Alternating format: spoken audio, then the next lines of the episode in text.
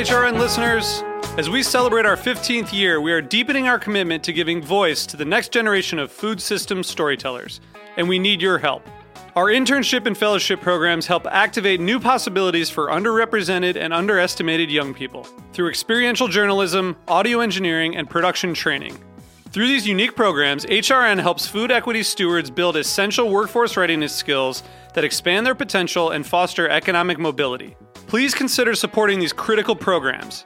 And with a minimum donation, you can be entered to win a dinner for two at an amazing restaurant in one of eight cities and tickets to a concert at a great venue in one of those cities.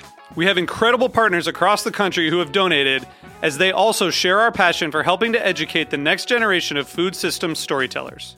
Check out heritageradionetwork.org slash 15 to donate and enter to win today.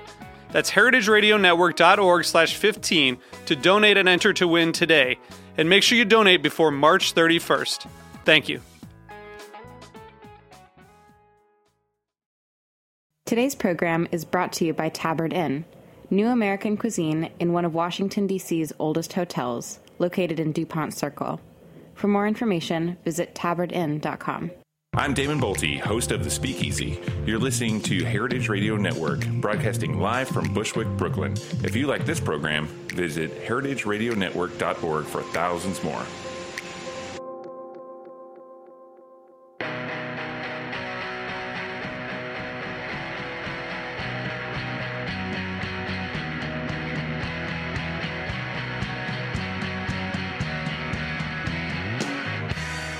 Good afternoon, and welcome to Eating Matters, where we talk about food policy and how it impacts all of us. I'm your host, Jenna Liut, and we're broadcasting live from Roberta's on Heritage Radio Network.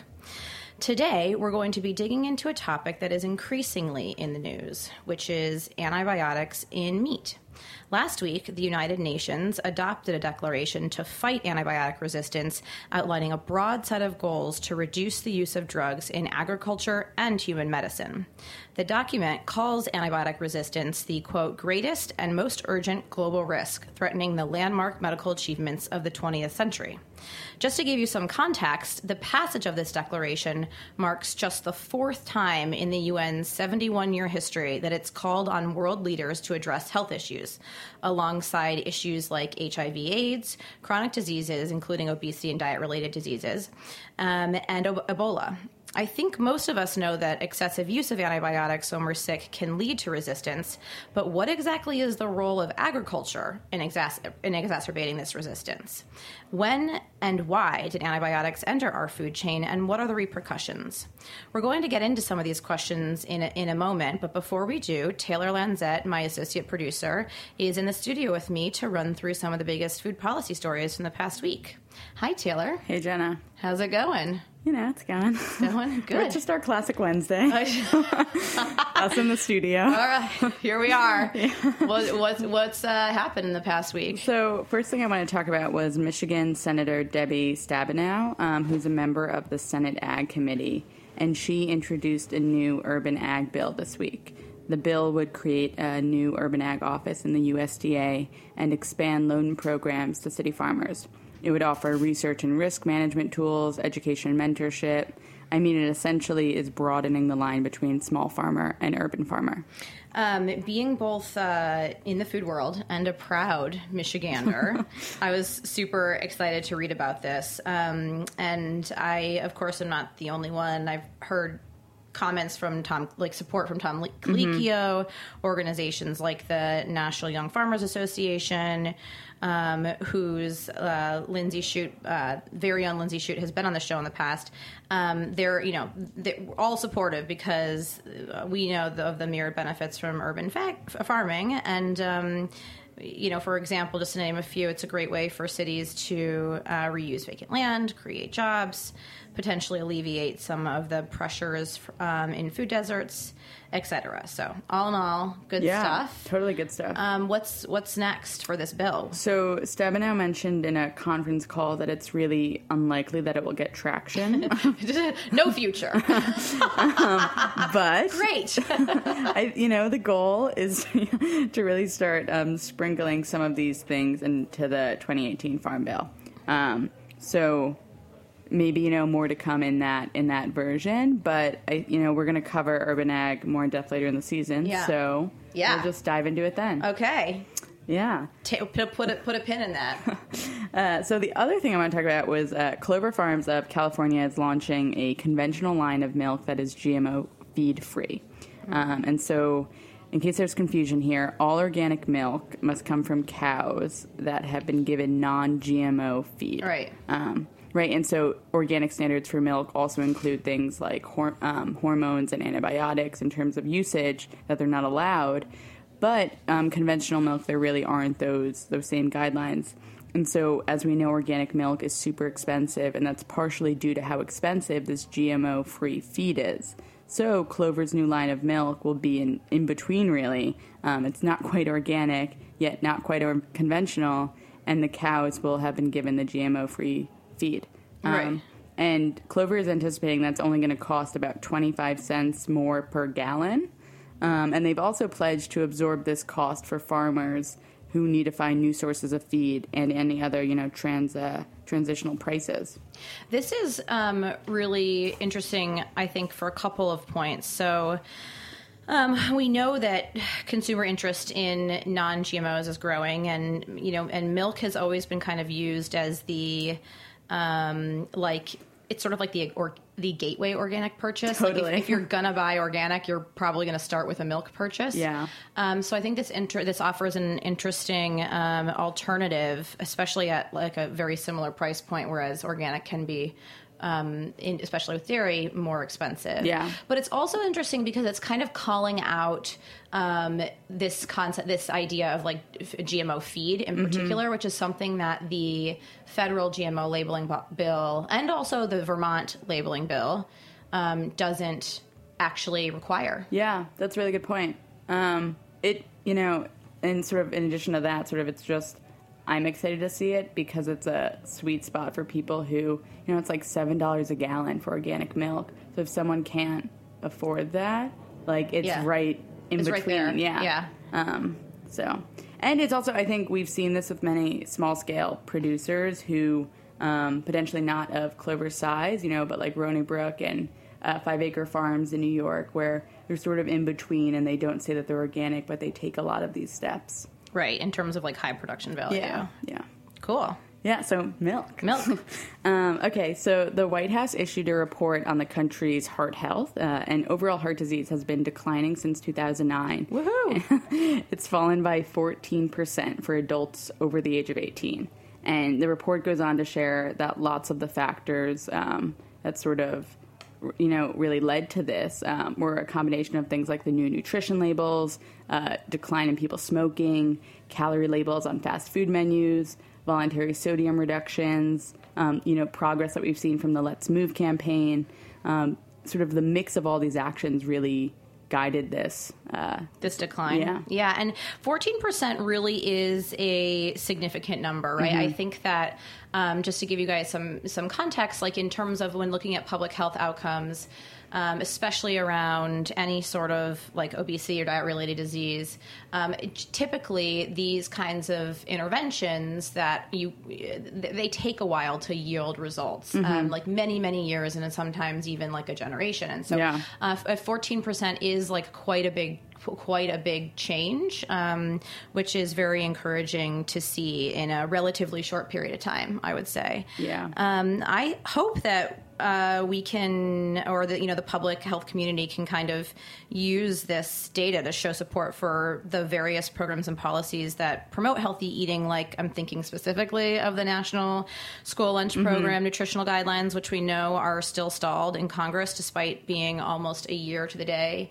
delayed. Um, so yeah, so I, I or uh, yeah, so I hope that they can kind of use this to be like, look, it's working. We need to Yeah, Get- get I going. completely agree, and hopefully we'll see these numbers, you know, continue to go down, go down further with the expansion of programs like this. Um, this is the perfect segue for our last news update, which of course uh, is election news.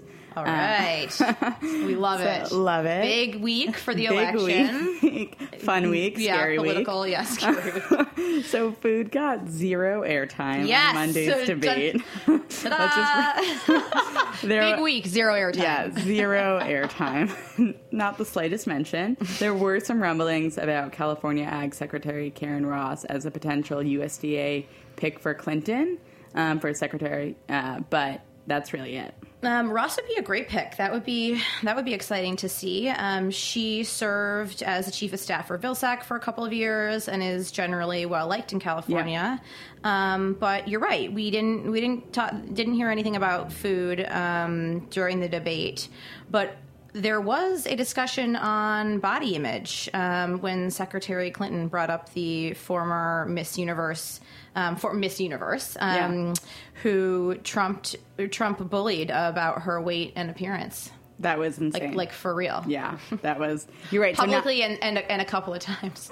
yeah, not not food um, related, but that is definitely in terms of body image. Um, you know, we're going to be talking about that next week. Yeah, and she actually went on um, CNN and and discussed it. I saw an interview with her and Anderson Cooper last night, and this I have to say, like as a woman and as somebody who personally has struggled with body issues, as so many of us have, I was particularly offended.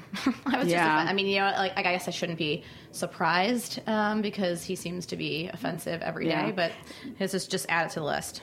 That was yeah the the sort of pundits I was listening to after said that was one of her strongest moments. That felt like the most genuine when she was like, "This, let's not forget about this." Right, totally. And so, yeah, to your point, we're going to be talking next week with doc- Dr. Brian Wansink of Cornell's Food and Brand Lab about his new um, research study on body image. So, if Cool. this is something that's of interest to you, listeners, be sure to um, tune in next week as well. Yeah, I can't wait for that discussion. Yeah. Also, Clinton came out in support of WOTUS. WOTUS. Uh, WOTUS, which stands for Waters of the U.S., and it recently has gotten a lot of attention because it clarifies which waters the EPA can regulate, and this is all based on the Clean Water Act. It essentially means that all streams, rivers, ponds, wetlands, ditches, you name it, um, can be regulated um, sort of under the under the guidelines of the Clean Water Act um, which means that they can govern everything to a T, like Um, such precision.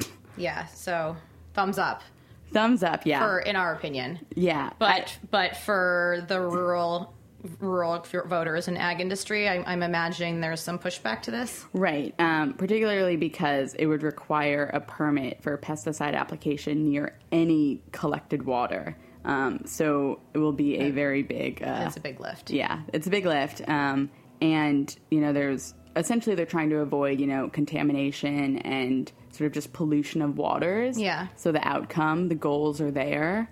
But of course, it's going to require a lot of paperwork It does and a lot a of little time. burdensome. I'm not gonna lie. Yeah, Um, and Donald Trump has come out um, in full opposition against it. obviously, Yeah.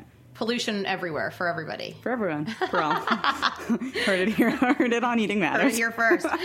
okay, uh, we're gonna have to leave it there for our news segment. If you have thoughts on the stories we discussed today or um, something you would like for us to include next week, you can email us at eatingmatters at heritageradionetwork.org or find us on Twitter at eatmattershrn.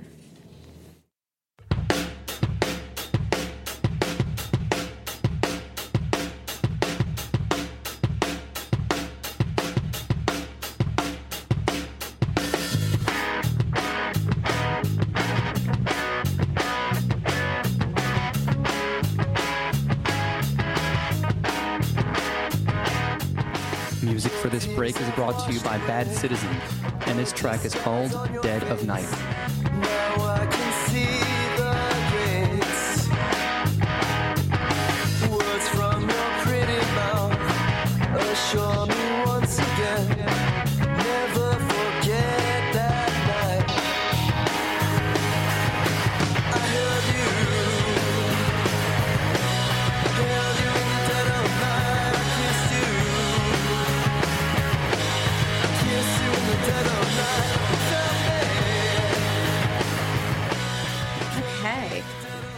Okay, now I want to turn to our feature story today about antibiotics in meat, why and how this became an issue, and the repercussions for both consumers and industry. Joining me on the line today to help us understand the complexities of this very important issue is Emilie Aguirre. Emilie is the academic fellow at the Resnick Center for Food Law and Policy at UCLA's School of Law. Um, Emilie teaches at the law school and has re- researched and written extensively on antibiotics, especially on how to best regulate uh, their use in food producing animals. She has um, an article, in fact, due out on the subject in March 2017, and we are so excited to have her on the show today. Emilie, welcome. Thanks so much, Jenna.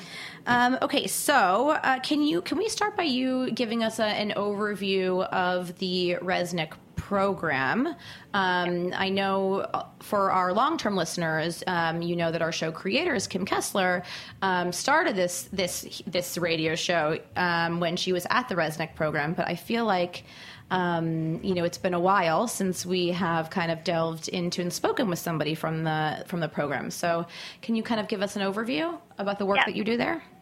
Yes, uh, the Resnick program is an academic program at UCLA Law, and we here at the program study and advance solutions for improving the modern food system.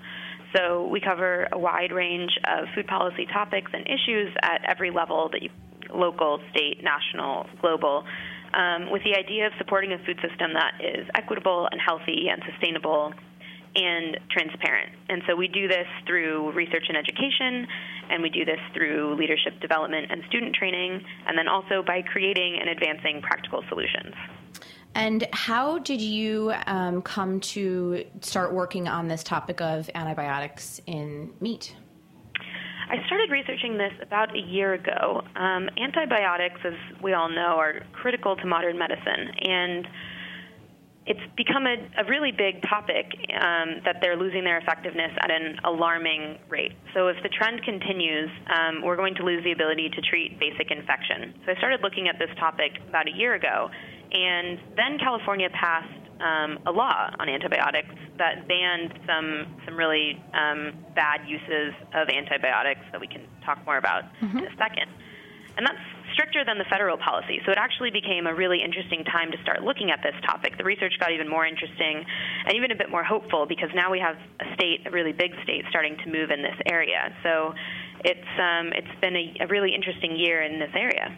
Um, can we? Okay, yeah. So I definitely we're um, going to get into sort of the more like policy re- regulatory uh, landscape questions um, after the break, probably specifically. But just to kind of like l- let's talk about the issue. Um, you know, like Yeah. when when did we start using antibiotics in the U.S. in our food system? Why? Um, and you know, who are the basically the biggest users? Yes, let's start from the beginning. so, in the late 1940s, um, farmers started using, producers started using pharmaceutical waste in their animal feed as a protein source. And then they noticed that. That, that sounds um, gross. I did not know that. That's gross. Sorry. Yes. Real So, time but reaction then they here. started noticing that it was promoting um, faster growth in animals, so they could give them the same amount of feed, and the animals were growing more quickly. And they figured out that it was because of the antibiotics that was in the pharmaceutical waste. Um, Okay. So they realized that it started promoting the growth even quicker, and then they started realizing that they could start packing more and more animals in and leaving them in unsanitary conditions, and they could give antibiotics um, prophylactively, preventatively, and this allowed them to prevent an entire flock or an entire herd from getting sick. So they had animals growing faster and faster, and then they could also put more and more in at a time, and they could use antibiotics to, to have that system work. Is this something that primarily happens within large scale industrial agriculture or do, Absolutely, yes. Okay. Do we see smaller farms doing it too? Well, it just it it depends on how they're raising them and whether they want to put antibiotic free on their label, basically.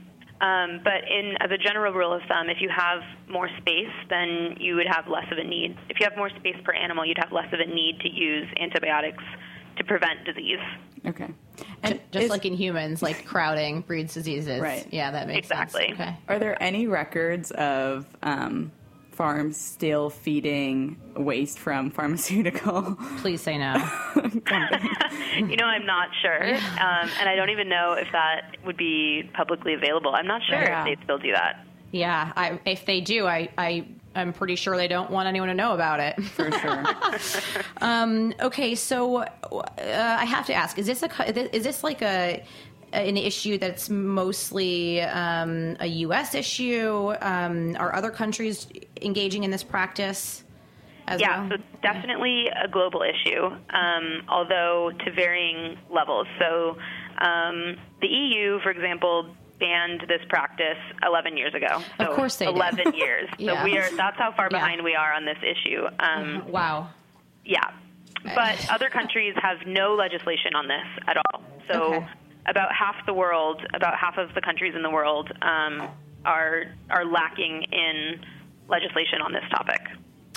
Um, what uh, what kind of animals are are used? I mean, are there are there those in particular where antibiotics are used more than others? It's all of them. All of them? Including fish. wow. Yeah. Wow. Can, can you quantify the amount that's being used? Maybe in like the ag- aggregate. Yeah. Yeah, so about 70 to 80 percent of antibiotics in this country are sold each year for use for animals. So about 20 to 30 percent are used on humans, and 70 to 80 percent are used for animals. Wow. Uh, the problem is that beyond that, we don't have any data on this. So it's really hard to know beyond these aggregate sales what the use actually is. Um, we don't have a clear picture. So not eh, like no breakdown across animals Exactly. or um, how is that possible? I mean, I mean that's a more like a theoretical question. Um, but Well, there's no laws that require it, so we don't we don't require any data collection on this, and so there really isn't much, um, You know, with the exception of the new California law. I should add. Yeah. Right. A reason to have Karen Ross as um, Secretary of Ag and can take her California knowledge and uh, yeah, apply it to the federal level. Or we're going back to our news updates. Um, oh, okay. So I'm still, I'm still. Um, I, th- I think that this issue is not really as as kind of. Un- widely understood, right? But it's like it's shocking. Um, some of these Yep, sort of statistics right. that you have um, have shared with us. Um, okay, so let's talk a little bit about kind of why why I'm I'm so taken aback maybe by some of the facts that you've shared. Like, what are the I want to talk about the repercussions. Um, so so uh, can we? And I want to do it both like what what the positive consequences have been, um, and then the negative also. So can you t- um, talk to us a little bit about like I guess what the benefits of this has been, maybe particularly for industry. Yeah. So let me talk you through really quickly how this is done. So how this is done is the animals are given really low doses of antibiotics over a long period of time. So if you think about um, when you are prescribed antibiotics at the doctor, you're told to only take your course of treatment and you're told to take the whole thing. And the reason why that's important is because when you give antibiotics in small doses over this like very long period of time, it is the perfect breeding ground for resistant bacteria. That's how the bacteria breed. So it's actually the worst possible practice that you can have to be administering the antibiotics in this way. So that's why your doctor doesn't tell you to do it in that way because it, it breeds these bacteria that then um, they get into our groundwater, they get into the air, they get on the meat that we eat. So that's how it transfers from animals to humans.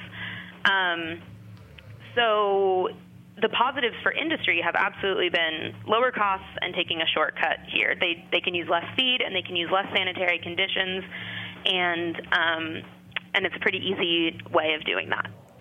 Now the negative for us is that it increases our antibiotic resistance. Right. Um, is so that's that's the primary drawback for for humans. That's the primary drawback, yes. So, 2 million illnesses every year, 23,000 deaths every year from this, and it's numbers that continue to get bigger and bigger and bigger. from And a, from antibiotic you- resistance. From antibiotic Yeah. Mm-hmm. resistance, exactly. And then if you care about animal welfare also, um, this is a way. This is really treating animals really inhumanely. It's allowing you to cram them into cages in very cramped conditions. So, for So- some people, that's a big thing too. So what we think of when we think of like the um, confined animal, Ca- yeah, CAFOs, yeah. feeding, Feeding operations, feeding operations, CAFOs, CAFOs, exactly. factory farms, industrial farming, other terms that people might have heard Mm-hmm. thrown ar- around. This is um, this is where antibiotic resistance is bred. Yeah. Exactly. Is this something that disproportionately affects certain groups like children or like the elderly in terms of antibiotic resistance, or is it really sort of equally detrimental to everyone? That's a great question. I would have to look at the breakdown of the data, but um, I would imagine that vulnerable populations would probably be at bigger risk. Um, but it just kind of depends on which strain you get. So if you get a strain that is resistant to antibiotics, then Right. there's not anything that can treat you, Yeah. no matter who you are. And and they haven't they haven't been able to track um, of the people who have are resistant to antibiotics and maybe who um, die because of it like where that resistance kind of came from? Or is it because it's so um, yeah, I guess yeah that's the like Like ubiquitous? yeah yeah. Is it is it um, is it trackable in any way shape or form to diet or to um, excessive use if you got sick Yeah, not not really. Um, not from what I've seen. Um, maybe there's more science on this that I haven't seen, Yeah. but um, but from what I've seen, it's kind of hard to tell exactly where it came from, unless you got it from eating meat. Right, right. Mm-hmm. Sounds like a epidemiological dream project. Exactly. yeah, should ask our friends in epidemiology. yes. Um, okay, so we're going to actually take a quick break um, and hear a word from our sponsors. But when we get back, we're going to dig a little bit deeper into um, how. If at all, it doesn't sound like it is very regulated, um, and what you as a consumer can do to avoid eating meat treated with antibiotics. Stay tuned. The following program has been brought to you by Tabard Inn. Tabard Inn, Washington, D.C.'s quintessential small hotel, is located on a quiet, tree lined street just five blocks from the White House. Vibrant yet unassuming, the Tabard is comprised of 40 sleeping rooms, each unique in character and design. Feast on eclectic American cuisine in their acclaimed restaurant, or enjoy a cocktail and listen to live jazz in one of their cozy Victorian seating areas. Mingle with travelers from around the world who find the Tabard the only place to stay when taking their travels to Washington. For more information, visit tabardinn.com. And we're back on Eating Matters, where today we're speaking with Emilie Aguirre, uh, academic fellow at the UCLA Resnick Program on Food Law and Policy, about antibiotics in our food system. Okay, so Emilie, what state or federal agencies are responsible for regulating antibiotic use and then specifically antibiotic use in our food supply? Yeah. So, and actually, before I answer that, I just want to say how to look at my notes. And um, there, although we don't really understand the epide- epidemiology of transmission on on this issue, there have been numerous studies that have um, traced human infection from drug-resistant pathogens. They've traced it back to animal sources. So it is something that has been studied a bit. Right. Don't have a ton of knowledge on it. I just wanted to clarify that. Yes, yeah, thank you. Um, So yes, the FDA is who regulates us on this issue. uh, like like across the board is the USDA. I, I think of antibiotic use being particularly prevalent in the poultry industry.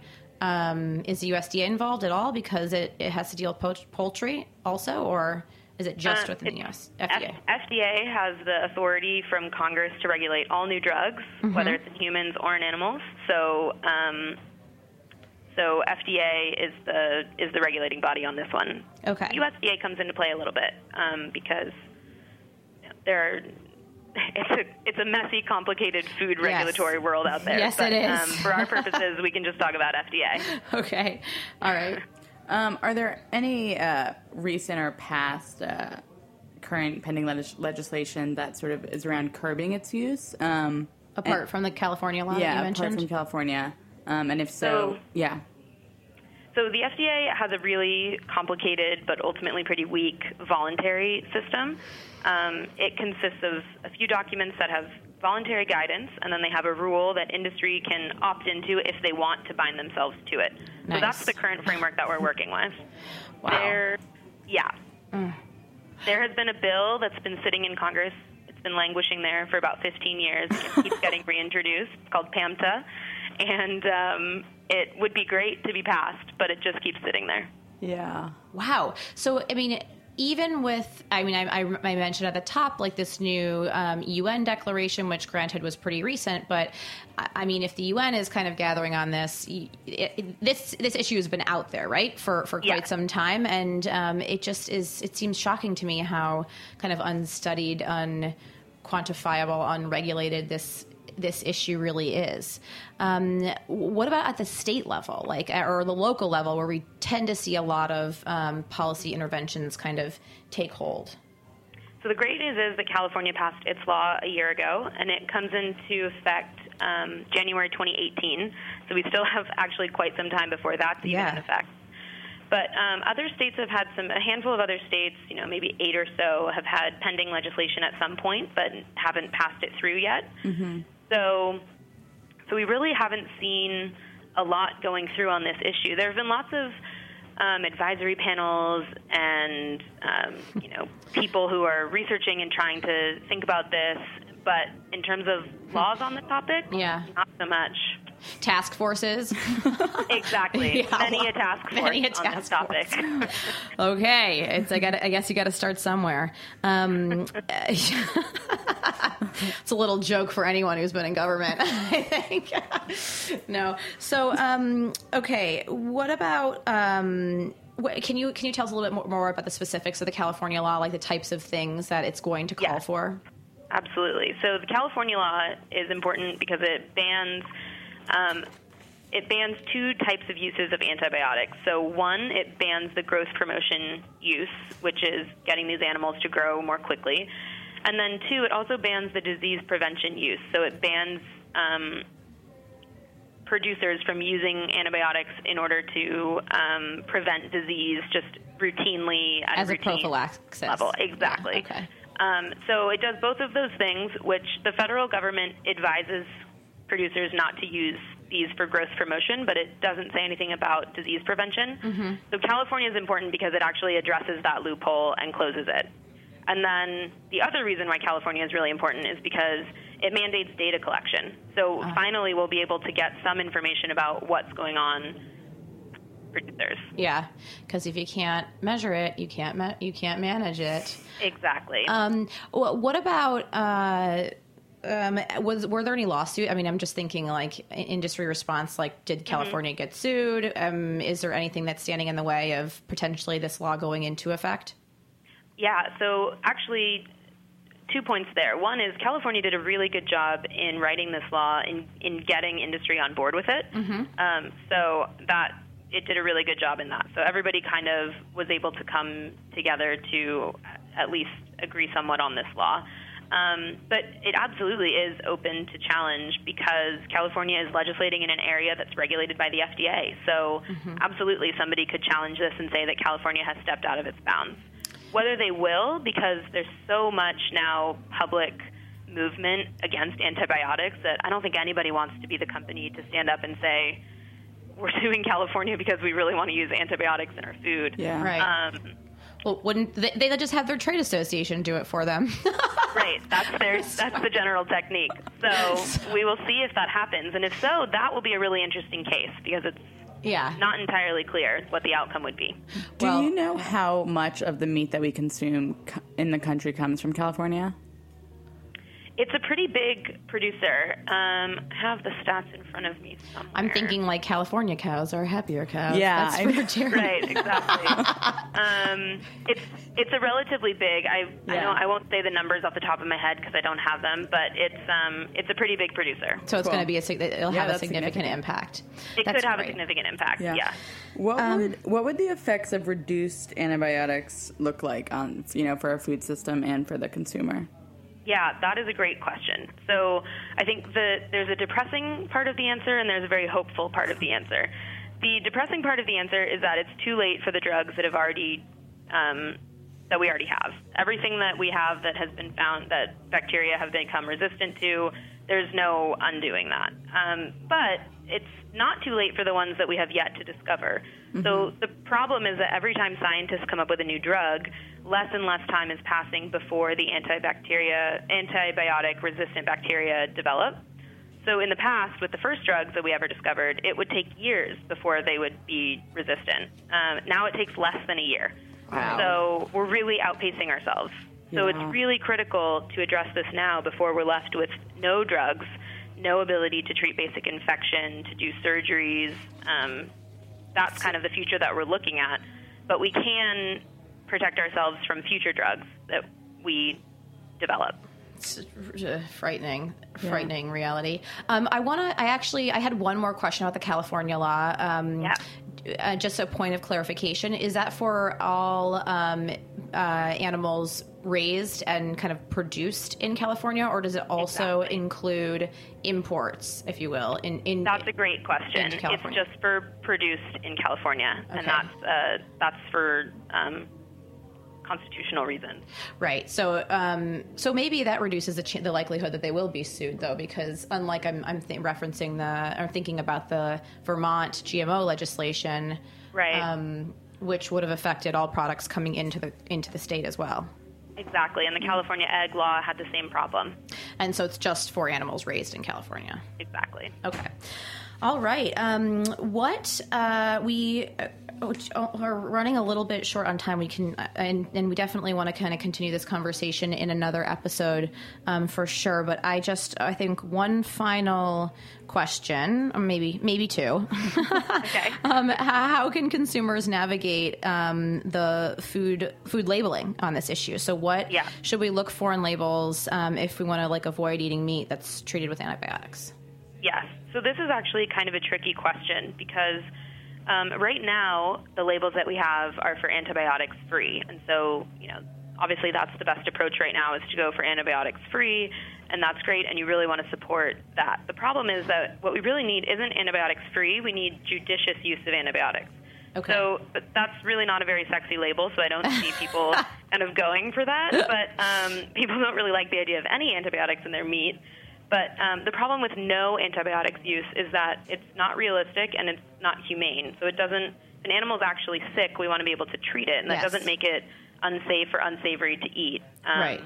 But if you can't treat it, then you can't put antibiotics free on the label, and then you're just inhumanely leaving this sick animal without any treatment. You're pulling it from production. Yeah. So, so no antibiotics isn't the answer either. But right now, it's kind of aside from not eating meat, the only way forward. Um, but what we really need is to just use our antibiotics in a really smart and judicious and limited way where it's actually necessary. Right. So the this no antibiotics that is that um, inc- included within the organic designation, or does the organic? Sorry to throw this kind of uh, outside question, but does the organic designation allow for the use of um, antibiotic use when the animal is when it's medically indicated necessary?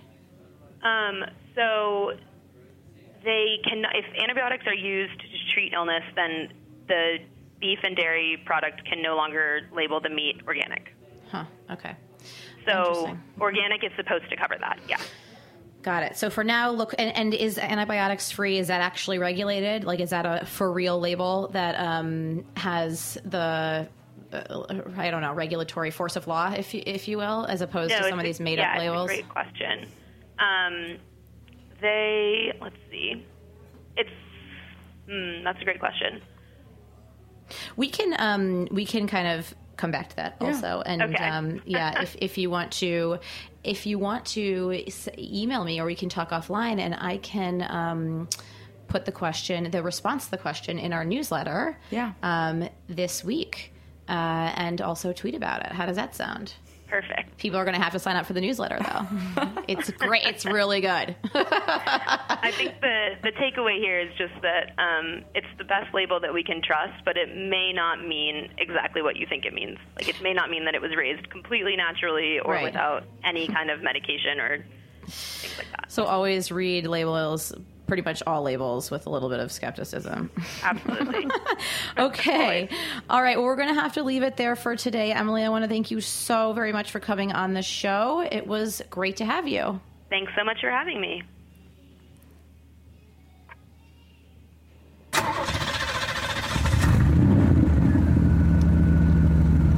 That's right. You guys heard it. you guys heard it. That's the sound of our the, the of our startup segment. um, next up, okay, we are we're the, our segment where we feature innovative and exciting new food companies at the end of each episode. Um, today, I am pleased to introduce Ben Simon, co-founder and CEO of Imperfect Produce, a home and office produce delivery company based in, in San Francisco. Hi, Ben. Hey guys, good to be with you. How's it going? Great to have you. Great to good. have you, Ben. It's good, except for my like introduction to that segment, which was a little all over the No, place. that was awesome. I got I like, was like, an explosion. I got it was awesome. this is a st- sound of a car starting up. Get it? I like it. I like it. Hopefully it's a Prius. yes. So, touche. Well done. okay, Ben, we're gonna we're gonna get down to business now. Can you um, tell us about Imperfect Produce and uh, and how it works? Yeah, yeah, absolutely. So Imperfect Produce is the country's leading brand for ugly produce. So we source the, you know, the underdog, the the, the ugly ones that uh, the farmers can typically not sell to uh, grocery stores because of these cosmetic challenges. They're basically, you know, they've got some scarring, they've got the wrong shape, the wrong size, but they're perfectly good uh, fruits and vegetables, same nutritional value. So we source that produce from California farmers. Uh, we bring it to our warehouse in the Bay, and we pack customized boxes for our customers, and we sell these big boxes of ugly produce for 30 to 50 percent cheaper than grocery store prices. Wow. Can you tell us about the main issue that Imperfect seeks to address and its relation to how you came to launch Imperfect? Yeah. So imperfect main issue that we're fighting is food waste, and you know it's it's finally you know getting its moment. Uh, food waste. Yeah. It's a really big issue. Uh, we waste 40% of the food that's grown in this country. This huge, enormous amount. It really is one of the biggest drivers of global warming, of o- global resource overconsumption. It's a huge, huge issue. Um, if we, if food waste was its own country, the greenhouse gas emissions from food waste would be third in the world, only to U.S. and China. Wow. There's just it's so, so much uh, resources and land and labor goes into food, and then we just throw away almost half of it. So it's a huge issue, um, Yeah. especially with this drought in California. And before this, um, I was in the food waste field trying to. Uh, I created a student movement with some friends, uh, friends of mine, Uh-huh. uh, called Food Recovery Network, um, where we basically recover the food from campus dining halls that would otherwise be wasted and donate that uh, to local soup kitchens and homeless shelters. And yeah, it's at like That's 200 awesome. college campuses Yeah, now, so it's, that's it's one of the, the leading food waste orgs. Wow. Yeah, so you've been busy. Food waste all day. I have, I have been busy, been having a lot of fun. Yeah. Okay. So, and so the idea is that you, imperfect, um, will go and source from the the leftover food that maybe isn't sellable because some people think it is not as pretty, and um, that food would otherwise go to waste in in a landfill and break down and start its destructive path towards. That's what we do. That's what we do. We started about a year ago. We're up to about uh, 10,000 customers in the Bay Area now. Wow. Uh, yeah, and it's only growing from there. And and can you tell us a little bit about your model, like how it works? Walk us through the process, if uh, if for new customers, and what you can expect. Yeah, yeah. Oh, yeah, totally. This is my opportunity to give the shameless plug. So you Do just it. go to imperfectproduce.com. Uh-huh. Um, we're currently serving the whole Bay Area. Um, plan to expand to every address in California by early 2017. So basically, as a customer, you go to imperfectproduce.com. Um, you can check out. We have 12 different produce boxes. We've got like small, medium, large, extra large. We've got organic, conventional, and then if you're a fruit lover or you just want your veggies, you want a combination, you can choose that as well. Um, so you set your default box, and then that sets a recurring order for you, either weekly or every other week. You can always skip it if you're on vacation. Okay. And then we also send you basically an email reminder each week, a few days before your order, um, to give you a couple days where you can basically customize your order. So if you want to make some killer guac this weekend, you can throw in a bunch of extra ugly avocados. that sounds delicious. Um, uh, okay, so it sounds kind of like a CSA model, but one in which you, like you said, you can select the type of products you want. Um, I know that CSAs were created in part to help farmers move excess produce after the fact, including some items that weren't ordered. So, how do you, as like from a from a supply chain perspective, how do you ensure you have enough um, supply to allow consumers to choose what they want to purchase? Um, yes, that's the end of my question. Yeah. Feel that. Yeah, definitely. Yeah, so for for us, you know, we're really solving a problem on the supply side, which is that this produce, there's just a huge excess of it, of produce that is shaped unconventionally. You know, it's not Right, the right. perfect shape and size that grocery stores want. So that's the problem that we're solving is that according to, to NRDC you know, and other agencies like Feeding America, there's like six billion pounds of this stuff that doesn't even have a processor market. It's just going to animal feed or compost, you know, getting sold for one cent a pound or just getting killed under in a field. Mm-hmm. So there's just so much of this supply. I mean, we work with 70 farmers across California, and we still have other farmers out there that want to work with us that we can we don't even work work with because we have more there's greater supply than there is demand right now. So um, yeah, we don't anticipate running uh, running out of supply uh, anytime in the near future. Yeah, that's. I'm pretty interested in sort of the farmer buy-in to this model, and just, um, I guess, sort of how receptive farmers have been with you guys. Only because I'm thinking about, you know, the labor dollars of harvesting produce that otherwise maybe they wouldn't have, um, or like how have farmers that you work with, how have they sort of talked about that in terms of what you guys are doing? Yeah, so I think it's definitely a big help to the farmers to be able to get any significant revenue off of this this product that you know they read it on their their P and L each year as a loss. They're just forecasting that they're just going to have to take a loss on like 15% of their product. Um, if they're lucky, they'll be able to you know figure out some deal with a processor or something like that for five cents a pound or something. Um, so when we pay them a real price of you know for on the conventional side could be 20, 30, 40 cents a pound, or organic could be twice that much. You know, it really does make a difference, especially now that we have grown as a business and we, we could be buying, you know, 4,000 pounds of a single item, you know, in a, in Yeah. a given week from a farmer. That that revenue really does speak volumes to them. Um, so I think I think that's the biggest thing is just being able to to help them out and and you know give them a little bit of extra revenue um, for this product. One of the other benefits um, that we that I learned about from your company is that you offer a discount to lower income populations. Is that is that right? Yeah, yeah, that is right. Um, yeah, we got that idea from a, a you know a, a student organization at Brown University called Market Shares. That sounds like a great program. the small world, huh? It's and we, uh, you know, so but basically we want to make the price accessible for everybody. We don't want anybody to be priced out of fresh produce. So, um, you know, we offer an extra 33% off if you're if you identify as low SES, if you qualify um, for uh, CalFresh, you know, Oh, yeah. SNAP benefits. Yeah. If, if you're at that income level or below, you can get extra uh, 33% off, which puts the price at around half of what it costs in grocery stores.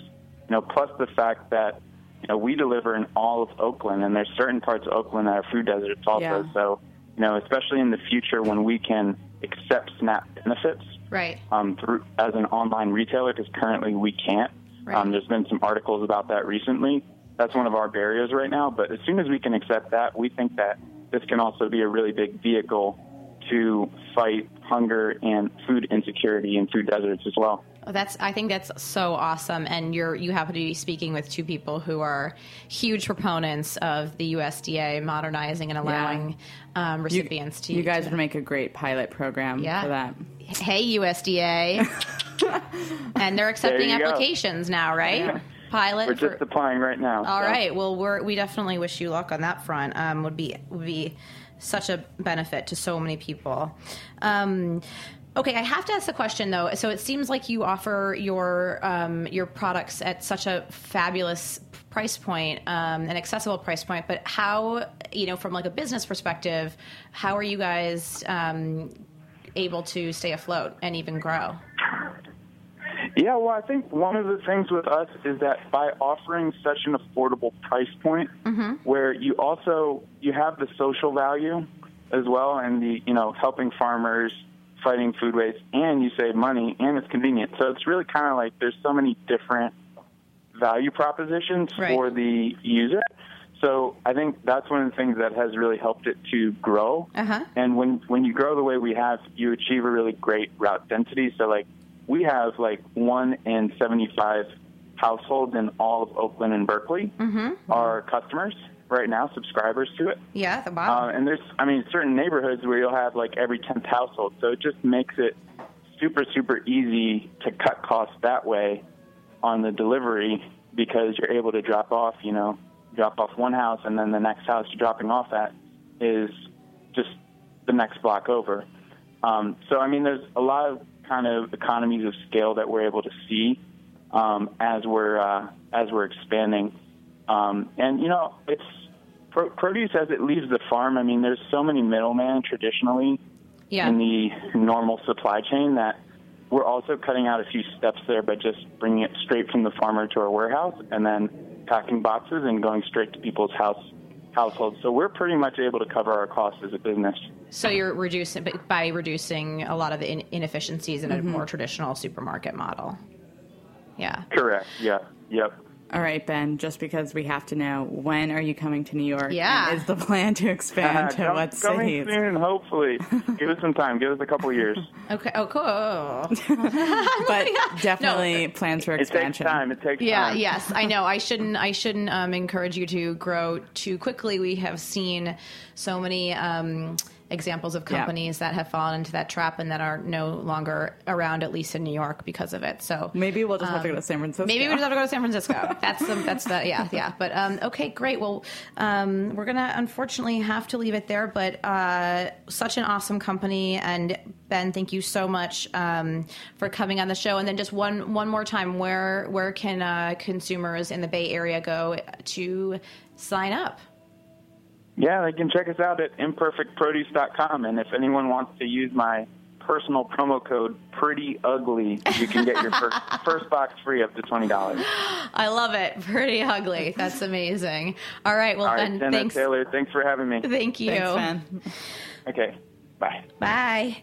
Okay, with that, I'm going to have to wrap it up for today. Um, I want to um, thank both of our guests, Emilie Aguirre and Ben Simon, for coming on the show. Also, want to thank our show sponsors for your generous support. Our show is produced with the help from with help from Taylor Lanzet, the one and only. Um, and show music is by Tim Archer. Thank you to our engineer Pierre Bienami. All episodes of Eating Matters are available on Heritage Radio Network's website or as a podcast on iTunes and Stitcher. If you haven't done so yet, please subscribe, like, share, follow, post, um, and all of the above uh, to us on Facebook and find us on Twitter at Eat Matters HRN. I'm Jenna Liut, and thank you for listening. Mother had